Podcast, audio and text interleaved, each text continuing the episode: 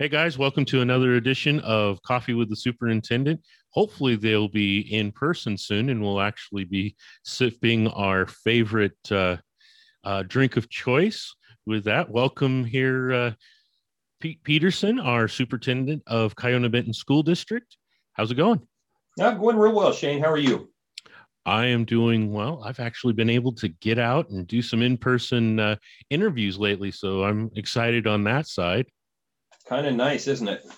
All right. Well, the questions I have, and we do have a public question uh, at the very end.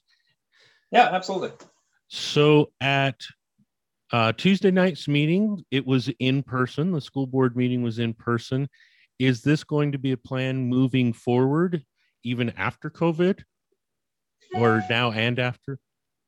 Yeah, I think the the school board meeting and the way it was designed, of course, was was following the social distancing limits the Department of Health and everybody's put on to, well, everybody. Yes. Um, but with us moving to phase two, we were able to do face to face with the board as well as limited seating. I think we could fit, I mean, honestly, I think it was nine people. Once you you space out uh, all the chairs six feet in a circle and everything like that. And we did continue it with Zoom so people would have access so I'd say short term, yes, it's the plan to continue uh, to do live meetings as much as possible. Um, and we will, uh, you know, live stream them somehow, uh, whether it's Zoom or another medium. Okay. Not 100%, but Zoom seemed to go fairly well on Tuesday. So it, it's that is probably the limit until we were able to we're able to move into phase three and then can increase the seating by reducing the spacing. But that's the plan moving forward. Well, and before I forget, uh, we just got to give a shout out to David Rodriguez, the IT oh. guy for of the school district. Um, I, me as a older tech guy doing customer service and doing these types of things, is not even a tenth of what he's had to accomplish in the last year. So I, I have no choice but to applaud him, give him kudos, and I'm just impressed. And the fact that he got the camera up and he was getting the stuff going for Zoom that way, yeah, I, I'm thoroughly impressed.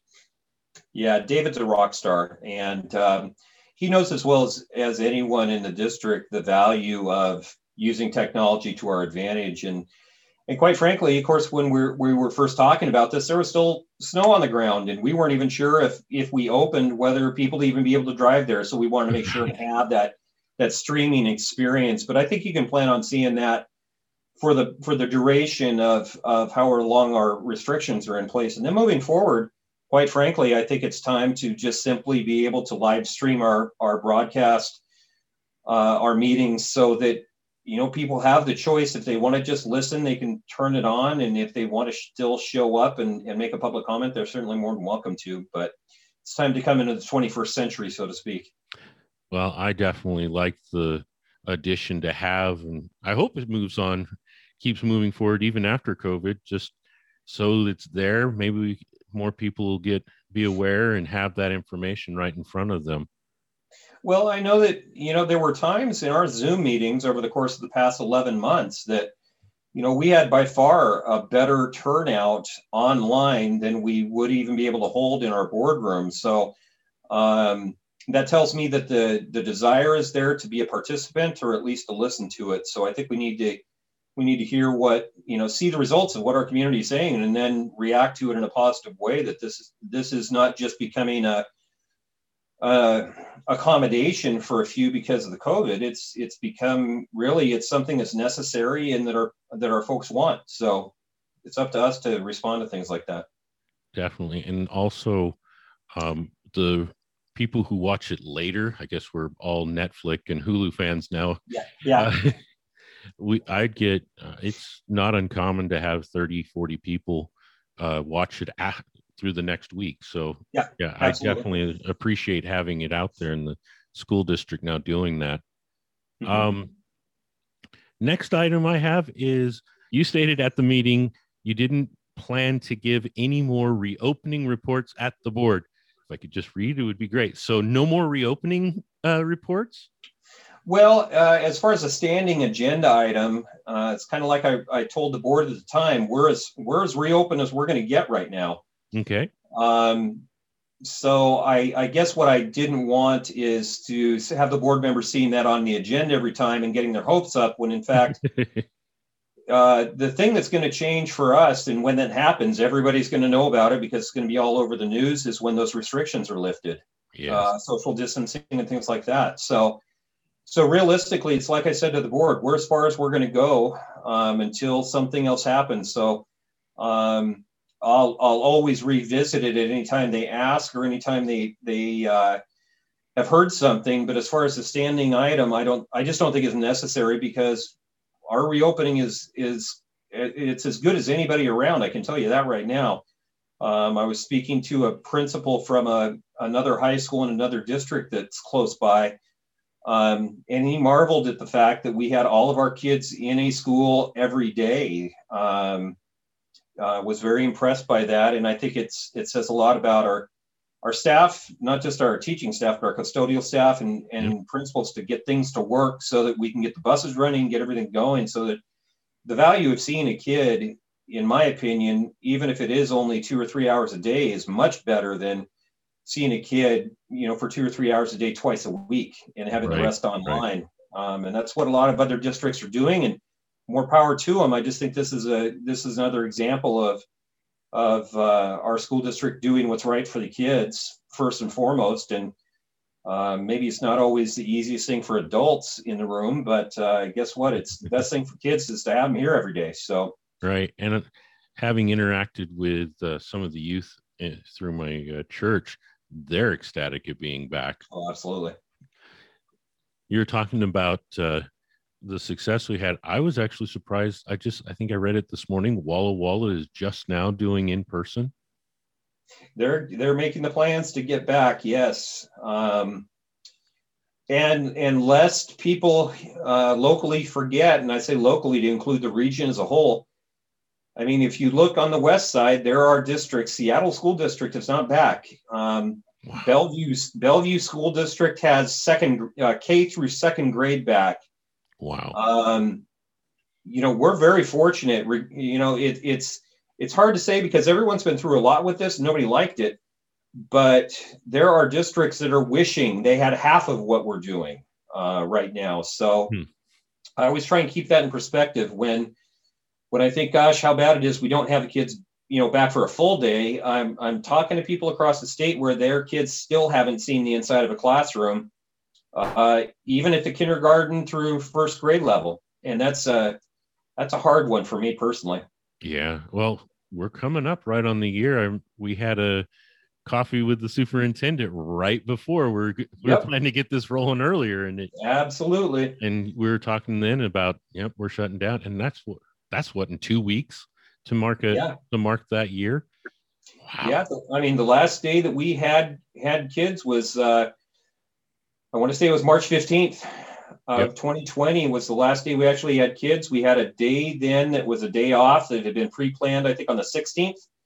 Mm-hmm. And the following Monday, everything was shut down statewide. So um, it, it's been a long haul, but again, it, it's wonderful to be to be able to walk into buildings and see kids, see them interacting, even if they are socially distanced. I mean, it's it's a hundred times better than it was. So um, the other districts that are out there are still trying to, to make a decision. I tell them just come see what we did and steal it. It's it's fine. I don't care. Um, just get your kids back.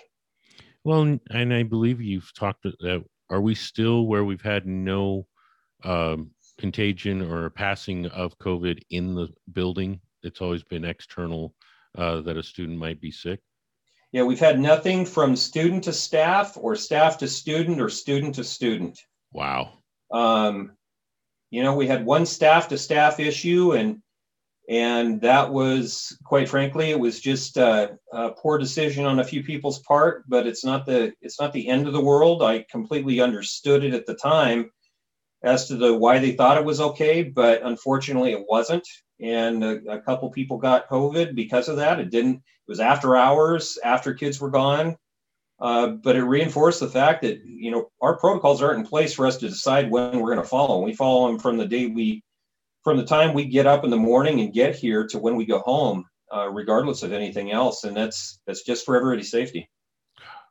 Well, good. There was no students in that involved in that, but I mean, even at one, one can. That's an amazing number. I mean, we we're a smaller district, but still, that's that's the achievement. Well, we're a, we're a smaller district, but we're also a pretty highly impacted community. I mean, if you look at the numbers on the DOH website, we've we've had uh, more COVID cases here in Benton City proper than some bigger communities around us. So, wow. um, it it really does though go to the testament that kids want to be here. They're willing to do what they have to to be here. Um, you know, teachers are are more than willing to follow the guidelines. Um, you know, if I wasn't sitting in my office and walking around a school, I'd have a mask on and make sure I'm not too close to anybody. Yep. Um, it just is what it is.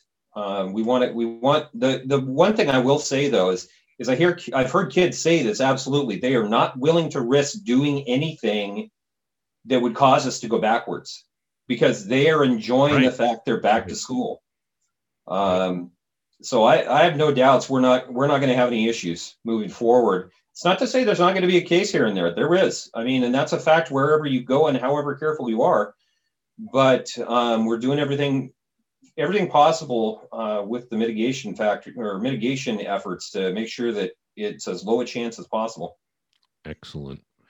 Um, moving on to and the next question you mentioned that the state superintendent is looking at the possibility of reducing the space between students. And if i understood right you're they were looking for a possibility of a guinea pig or a test school district for that. Is that something our district would even consider? Well not not in the not in the sense of you know being a pilot or willing to to uh, guinea pig because nobody's going to guinea pig on our kids, quite frankly. Um, I guess the the next logical step, I guess, is where I was trying to go with the board. If we're as if we're as open as we can get, um, the only thing that there is to move forward with is to decrease the amount of social distance between kids kids and staff and staff and staff. So um, I think where the state superintendent in conversations with the governor and conversations with DOH is, okay, we're at the wall for some districts of where they can go with their reopening until we do something about the six foot rule. Okay. So what he is saying is for districts who have brought elementary kids back successfully, they brought middle school and high school kids back successfully over a period of time, would there then be the opportunity to say to a district like ours or another one, okay, you've shown that it that your protocols are working, things are working, and the next step then would be to open it up not simply for us or not simply to ask us if we wanted to, but to say if these conditions have been met, then you can take the next logical step. And that's all I'm looking for is what's the next step. Um, okay. So if- we're not, you know, I don't want to be sitting here um, doing the same thing we've done in May or June, showing that we're we're doing the right thing, showing that our protocols work, but there's nowhere else to go because they won't relax the six foot rule. Right. So it it'd be more of a phasing type concept of okay, we've done this. The next phase, the next step would be reduce. Okay, that makes sense. Yeah, and quite frankly, it's it's uh, it's it's simple. We don't have the next phase. It doesn't exist. So we're we're at the we're at the end game right now until the social distancing is addressed. Um, and that really isn't something superintendent of public instruction is going to have a lot of say in. That's going to be okay. a that's going to be a governor's call, Department of Health, and Labor and Industries call. Yep, that yeah, L and I and DOH are going to have a whole big conversation, I'm sure. Yeah, absolutely, they are. um, which means then obviously we're students and faculty and staff are going to continue wearing face masks for the foreseeable future then? Yeah, I, and of course we don't have any anything official. Right. Um, all we can go off is by kind of the rules as they were implemented, and if you take them away um, the same way they were implemented, masks were one of the first things to be recommended. They're going to be one of the last things recommended that we drop. So. Okay. Um, I wouldn't. I mean, honestly, where I'm at personally is, uh, you know, we're going to get through this school year probably in the same model we're in. But my big, our biggest concern now is next fall. True. I mean, this And- school year is almost up already in my in my thinking. Well, yeah, because um, you know, when working with Mr. Henry at the high school, you know, we're planning next year's schedule for classes and what's going to be offered. Um, we need to know what next year is going to look like by, I would say, the, at the latest, the first of May. Um, otherwise, we're going to have to make two sets of plans again. Um, in the chance that somebody decides to just change it at the last minute, and and it's not that we don't uh, have the capability to do that. It's just, you know, you're creating two sets of contingencies when it'd be pretty e- easy. Just give us a yes or no, right. then we'll go ahead and plan for it. Yes, we can adapt, but can we stop? Can we just have a plan? Yeah, that's and quite frankly, that's almost why I why I don't like to to even use the term phasing anymore because the phases switch or who's responsible for them changes and um it's it's been one of, the word metrics and I just don't get along anymore. I don't want to hear about metrics um, because as soon as somebody doesn't like them, somebody changes them. Um, Sorry, I I, yeah, it's, I, it's- totally understand. I, I was laughing at that about six months ago. Uh, after that, it became more of a personal thing. Yeah, definitely. Well, yeah. Well, hopefully, uh, somebody up there will allow us to keep moving forward. So excellent. Um, the school board. Next question here. The school board uh, approved a vote for the next levy, which I believe is April twenty seventh. Yes. Okay. Um, they are planning to seek or request a dollar fifty per. Is it thousand? I think that's right. Uh, Yes. okay. If I understood right, this is the m- minimal that we could that the school district can ask for. Uh, why the choice of going to the minimum? Well, um, I don't think it's any secret that, that we haven't been successful in demonstrating our need in the past uh, for higher amounts, quite frankly. Um, at the same time, um, the dollar fifty is an important number for, for me personally because there's nothing that says you can't go lower. But at a dollar fifty, there is the idea that there is this there's this thing that's called levy equalization.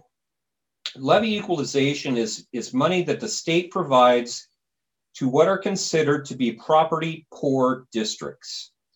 So if you take a city like, well, you take Benton City, for instance, and the, the amount of acreage that, that Benton City sits on, you know, the price per acre is not as valuable as that same plot of land in downtown Seattle, obviously. Oh, yeah. Okay. Yes. So definitely. what the state does is they say, okay, for all of you people that are that are passing tax rates, um, you know, a Seattle tax rate at a dollar fifty can raise a billion and a half dollars. A dollar fifty here will raise 1.4 million. So what happens is is that the state government then says because you passed at a rate that were it to be somewhere else in a property rich district would garner more money, we will give you uh, a matching dollar amount. So, for instance, if we passed a dollar fifty, and the corresponding 1.4 million dollar uh, collection that would go with that, the this OSPI will then match 650 to 700 thousand dollars in addition to that. Oh, okay. Yeah. So if if for instance we were to go out at a dollar forty five, which is only five cents different, um, it wouldn't save the average ta- taxpayer more than a buck or two a year, but it would eliminate the six hundred and fifty thousand dollars coming from the state. So Whoa. Yeah. it, it's certainly not in the best interest of the district to limit it to the point where we're giving up uh, matching funds that that come directly to us locally. They're not predetermined funds.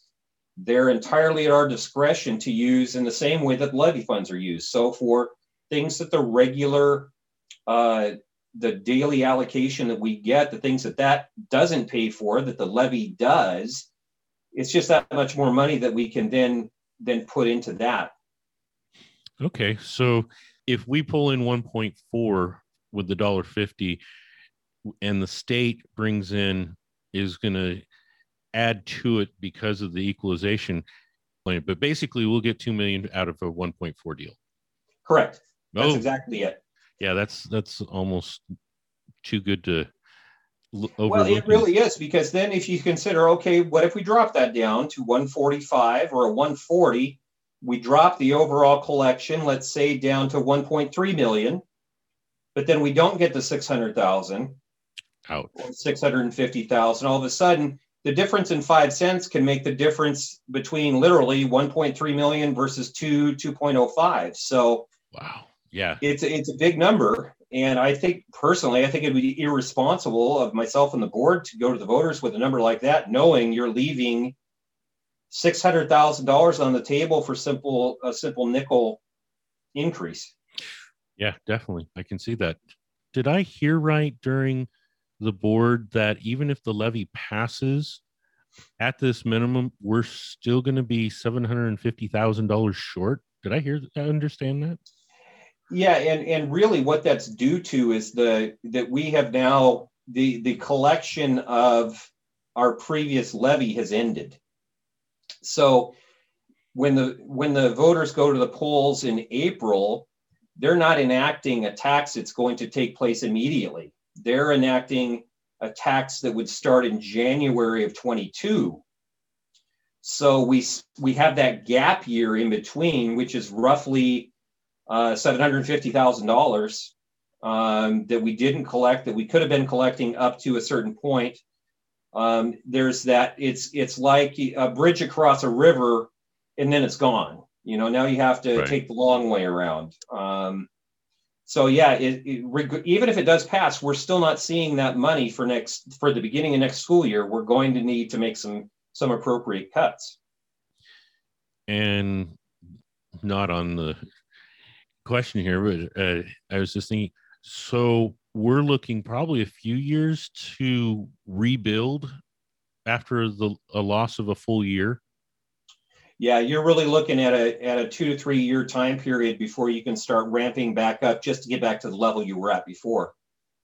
Um, and it's it's a tough position to be in. It's not one that I'm going to complain about. Um, you know, like I've said many times on this show uh, or this podcast, um, you know, make the box. I'll play inside the box with the the limits that we have, but at the same time, um, there is no immediate impact from uh, a success, just as there's no immediate impact for a first loss. It's not until you go that first year that you really feel the impacts of the loss, and then it's another year until you see the impacts of your of your gain. So we're we're in uh, belt tightening mode regardless of what happens. It's just versus you know long term versus very you know somewhat short term versus a longer term prospect. Yeah, I'm just still thinking about that. The three, four years. I mean, that's a that's a whole lot of academic stuff that's being lost just by one year. I mean, that's it's kind of like reversing the uh, two million uh, concept of being at a dollar fifty, we get this much extra. That one year loss costs us three and four years down the road of Correct. getting all the academic level we want. Yep. Um, Okay, well, I even though I've thought about this, I didn't see the huge ramification of that. That's that's a major th- deal there. I'm I'm hoping we can get this passed next time. Well, um, you know, as as you know, I I'm sim I'm pretty simple when it comes to I'm just going to pass along the facts. Um, uh, the the actual um, adv- advocating for the levy and things like that happens outside of work hours and and through volunteers here in the community. Um, you know, it's it's they, they aren't secrets. It's it's pretty simple when you put those types of dollar amounts out on the table. That if we're if we're going to live within our means, that means that things are going to get cut, and uh, it leads to some tough conversations. But that's part of the reason that I sit in the chair is to have those. So. That's all right. I'll be your I'll be your emotional side for Yeah, there you go. And throw opinion all the way around. yeah. uh, along with getting back to our whole uh, quote unquote normal education, we're seeing a definite impact. There's no question of the impact of COVID. Uh, does the state have any plans for moving forward with graduation and dealing with this gap? Well, there are several bills that are that are moving through the legislature right now, um, because I mean, across the state there are districts and schools where the kids quite simply haven't been able to haven't been able to get all of the credits that they need through no fault of their own. And I think that's the biggest the biggest issue is um, kids and accountability are are perfectly fine in my world. Um, but it's not their fault that COVID happened. It's not the seniors' fault this year that they missed out on on athletics for a year or they didn't they weren't able to take Spanish for a year. Um, those types of things. Uh, that happens. You know, this the the reality is, and, and I've said this publicly, is this is not going to be a one or two or three year fix for the kids in our district or any district. Right. Um, it's going to be a decade impact because unfortunately the kids at the lowest end of the spectrum from from age standpoint i mean the kindergarten first graders lost a significant portion of their lives that they should have been in school. Um, so that you know those kids are going to have the biggest opportunity to come back. Um, but we're going to have to change the way that we do business quite frankly around how we're how we're teaching in the classroom to how we're administrating in the buildings and making sure that we you know and it's a catch 22 because at the same time we're talking about um, you know tightening the belt financially we're going to have to exp- expand our our opportunities for kids to make up for that lost time um, we're hoping to see from the state some support for additional increased summer programming, after school tutoring, and things like that. Um, but again, we're talking about virtually a calendar year. So, um, you know, if you if you think about it, just in the number of days, if you miss a 180 days of, school, it takes a while to make that up. If you're only doing 30 or 40 in the summer, um, it could take four or five years of, of going to summer school to be caught back up to where you would have been had you just not missed that year. And you know, I just was thinking about it.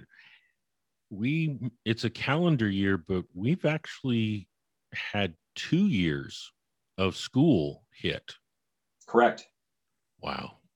Yeah, absolutely. And so what, what uh, you know, just part of the requirements that that the state puts on onto districts and onto me I have to submit a plan uh, to the state by the 1st of June. What is our plan to make up for learning loss, quite frankly? How, what are the opportunities we're going to give kids? Now, we're not, obviously, I can't make a kid come to summer school. Um, we don't have that level of authority, but the one thing I am committed to is if any parent wants their student in a summer program for extended learning, that they get the opportunity, not just the kids who are most at risk, but any kid, even if it means a student who is normally a very high achiever, but didn't get as far as they normally would, we have to have a plan for them. So we're going to have a lot of those discussions tempered with possible budget cuts, but um, this stuff isn't going away. And it's going to do a disservice to our kids and our community if we don't come up with some options for them.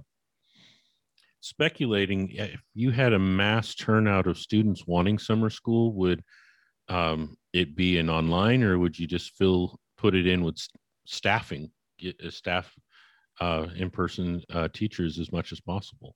No it would be in person as much as humanly possible. Okay um, because we you know some of the things we know having lived this dream for a solid year now um, not everybody has access and quite frankly uh, our younger kids especially need the socialization uh, that comes with being around other kids and being around adults. Um, right.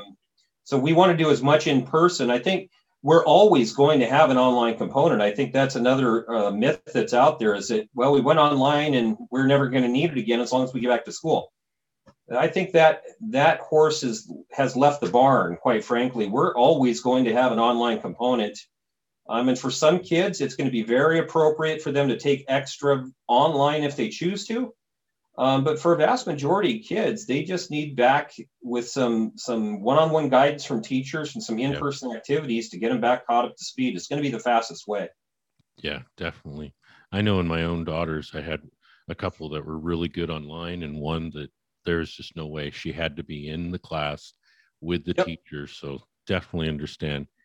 Hey, we're cutting close to the time here, so I'm going to drop the very last question and move on to the one that we got from the community, uh, it is from Sherry Stewart. She asked, "Will the district uh, be implementing BLM Marxist curriculum and Planned Parenthood sex ed curriculum?" Well, the the easy answer would be just to say no and leave it at that. But I, I want to give some explanation because I think this is an important topic especially anytime you know as as we're a small small school system far away from olympia um, and it seems like every sometimes somebody coughs at olympia that means we all get a cold on this side um, yes so i think the so like i said the short answer is no we're not we're not implementing any of any of the things that sherry asked about but i think the, the bigger picture really is the community as a whole elects its school board members to represent the best interests of the community overall. Um, our school board is then responsible for formally adopting any curriculum, um, and it has to go through a public review process. So, in any scenario, anytime anybody's talking about adding a curriculum or implementing new curriculum, there's a very specific course of action that has to take place. It has to be presented to the board in a public meeting, has to then be open for review. So that means that we literally would put put the samples of the materials out on a table in our in our foyer area okay. and invite anybody and everybody who wants to come take a look at it to come take a look at it. And then we would take their responses back to the board. And the board would have to vote one way or the other are we implementing this or are we not? So um, this is, I think, something that sometimes we hear about things that are happening in Olympia and not realizing that still there is, um, no matter what, no matter what uh, is out there, there still is local control over um, curriculum and and things that we do in schools. Now, can they mandate um, certain items that they say we have to include? For instance, well, one of them is is a Veterans Day activity. We have to have a Veterans Day. That is told to us by state law. Huh. The, what the state law and what the legislature and what no one else says, though, is how are we going to do it? We have to have a Veterans Day ceremony, but it doesn't tell us how to do it. So the same is true of curriculum. They're going to say you have to do these things, but we are left to best determine how we do it. Okay. Um, and that, like I said, has to go through community review, has to go through full board review and has to go through an open comment period. So I'm very, very, uh, very satisfied with the fact that our community knows what's best for our schools. And uh, whatever mandate may come down, we're going to address it as the community wants to and says we should. Well, having seen the process for the last two years, I've been enlightened. So I always uh, recommend anybody and everybody go to the school board meetings, go to city council, go. And if you can't go, then see it online or uh, go and review it via uh, recordings online or ask for minutes because it is important. And, oh, yep. you know, what may be said out in the greater population might not be what our school board's doing. Well, and I think it's it's very important to remember that, and I would say this this was true as I was as I was growing up, as I as I became a teacher and later an administrator. It's it's an intimidating uh, experience sometimes to go in front of a mayor and a city council or a superintendent of school board, but that's why um, you know when I have a question for the city council or something like that I, I don't necessarily go to the meeting and ask it publicly. I'll, I'll send the mayor or a city council member an email and say, hey, can you help me out with this? And I would invite anybody who wants to do that. You know, the school board has their email addresses on our website. Mine is on our website. All of our cell phones are on the website. You know, um, some of the best questions I've got have been via text on the my school cell phone. Hey, what do you know about this? And I can write back to them. You know, this is what I'm hearing. Um, and and what I like to do is to be able to shoot down myths before before they get propagated to the point where there's a there's a big problem. Let's solve problems right, at the right. smallest level um, before it gets there. And definitely go to the source. I, yeah, I, absolutely. I've been a strong proponent. Go to the source, not the rumor. So, yep. all right. With that, I believe we are out of time. Thank you so much again for your time. I enjoyed. I hope uh, the community yep. gets a good value out of it. And with that, we'll talk to you next go around. Okay. Thanks, Shane.